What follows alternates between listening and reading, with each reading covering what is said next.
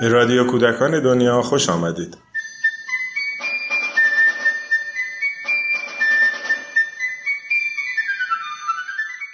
سلام. به گواه بسیاری از کارشناسان سیستم آموزش رسمی کشور ما از نبود تنوع در رویکردهای آموزشی رنج می‌بره. سالهاست که سیستم رسمی آموزش و پرورش تنها با یک روی کرد به امر آموزش می‌پردازه. از طرفی مراکزی هم که قصد استفاده از رویکردهای متفاوت رو دارن الگوهای آموزشی رو در هم میآمیزند و ملغمه عجیب و غریب رو به بچه ها ارائه میدن. قافل از اینکه هر کدوم از این الگوها و رویکردها ریشه در یک فلسفه فکری متفاوت داره. همه این موارد خبر از این میده که جامعه آموزشی ما نه تنها تنوع رویکردهای آموزشی رو نمی‌شناسه بلکه درک درستی هم از مفهوم رویکرد نداره. بنابراین همچنان نیاز به شناخت مفهوم رویکرد و تنوع اون احساس میشه. در رادیو کودکان دنیا و بر اساس کتاب رویکردهای آموزشی نوشته آقای ناصر یوسفی به این موضوع می‌پردازیم.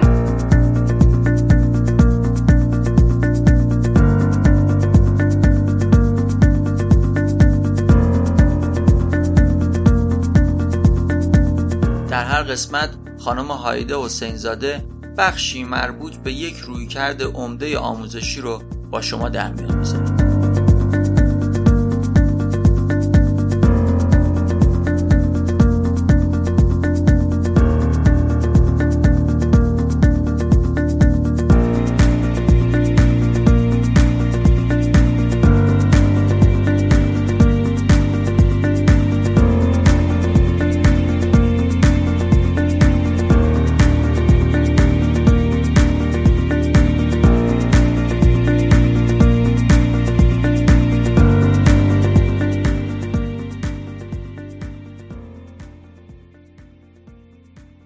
سلام. روانشناسی شناختی فلسفه فکری و نظام علمی است که مبتنی بر شناخت کشف و شهود فرد است. در این دیدگاه رفتار فرد ناشی از یک محرک یا تقویت صرف نیست بلکه حاصل بینش جدید از محرک های قبلی است. فرایند رسیدن به بینش جدید بدین ترتیب است که اطلاعات و محرک های جدید به فرد می رسد. اطلاعات و محرک های جدید با اطلاعات و محرک های قبلتر همخوان می شود. مجموعه این اطلاعات پردازش می شود و در نهایت فرد به ادراک و بینش جدیدی مجهز می گردد. انگیزه درونی، یافته های قبلی و حق انتخاب اصول مهم روانشناسی شناختی است. در مدارس و مراکز شناختگرا معلم طوری برنامه را تنظیم می کند که کودک روابط را بشناسد فرصتهایی را برای کشف و جستجو فراهم می کند. راهکارها را برای سازماندهی، کشف و در اختیار کودک قرار می دهد. به کودک فرصت می دهد تا با آهنگ رشد خود از امکانات استفاده کند و کودک را توانمند می سازد تا بتواند مهارت‌های مختلف را کسب کند.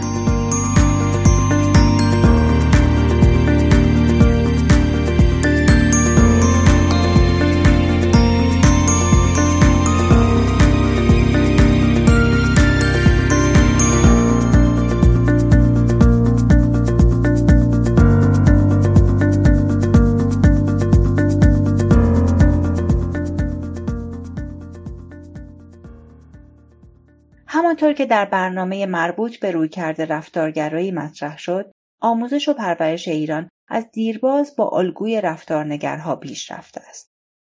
دانشکده های تعلیم و تربیت، علوم تربیتی و تربیت معلم نیز همچنان فقط به ترویج این الگو می‌پردازند. اگرچه در دانشگاه ها رویکرد شناختی معرفی می شود، اما هیچ کرسی که بتوان برنامه های آموزشی این الگو را معرفی کند وجود ندارد. آموزش و پرورش ایران از دهه هفتاد با موج بزرگی از انتقادهای اساسی به نظام رایج روبرو شد. از همان سالها وزارت آموزش و پرورش تلاش کرد که برنامههایی را با الگوهای دیگر وارد جریان آموزشی بکند. اما نکته مهم این است که وزارت آموزش و پرورش از نظریه شناختی تنها به عنوان یک روش و نه روی کرده اصلی گاهگداری استفاده می کند. از سال 1378 آموزش و پرورش ایران همکاری های جدیدی را با بخش آموزش یونیسف در ایران آغاز کرد. این همکاری به برگزاری دوره هایی با هدف آشنایی با رویکردهای جدید آموزشی منجر شد. در سال 79 با همکاری یونیسف الگوی شناختی گاردنر در ایران معرفی شد و برای اولین بار تئوری هفت هوش در نظام آموزشی ایران مطرح کردید. این برنامه با همکاری یکی از مدارسی که در کشور بنگلادش بر اساس تئوری گاردنر اداره می‌شد سازماندهی شد.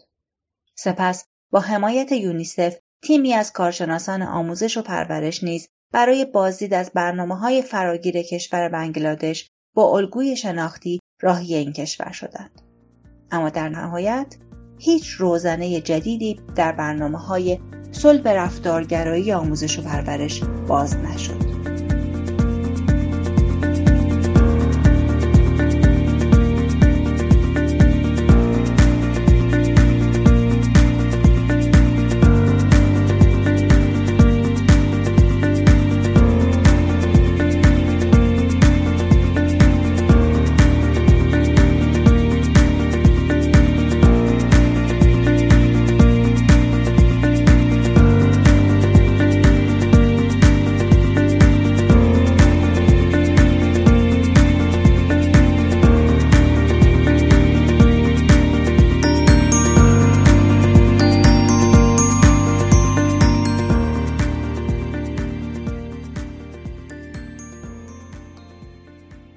از سال 1384 مدرسه ای در تهران اعلام کرد که مدرسه ای شناختی است و با همکاری مؤسسه علوم شناختی ایران بر اساس الگوی گاردنر کار می کند.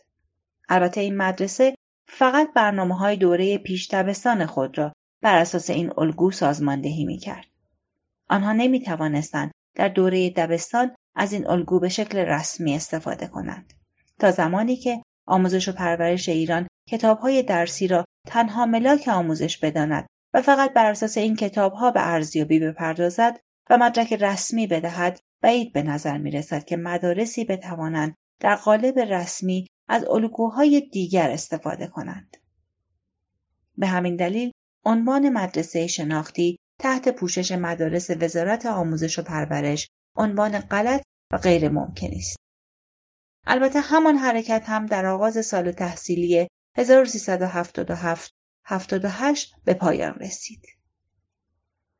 یکی دیگر از های آموزشی بزرگ تهران نیز که از الگوی مونتسوری استفاده می کند فقط در محدوده دوره آمادگی است و حتی این مجتمع تا کنون موفق نشده است تا دوره ابتدایی خود را بر اساس الگوی مونتسوری پیش ببرد.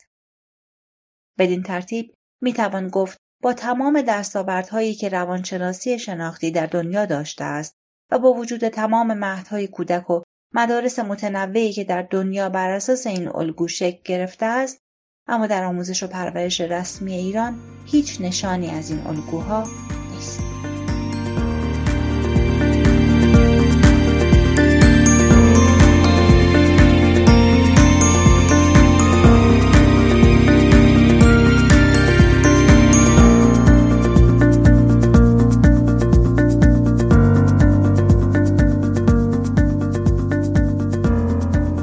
اطلاعات بیشتر می توانید به کتاب رویکردهای آموزشی نوشته آقای ناصر یوسفی مراجعه کنید.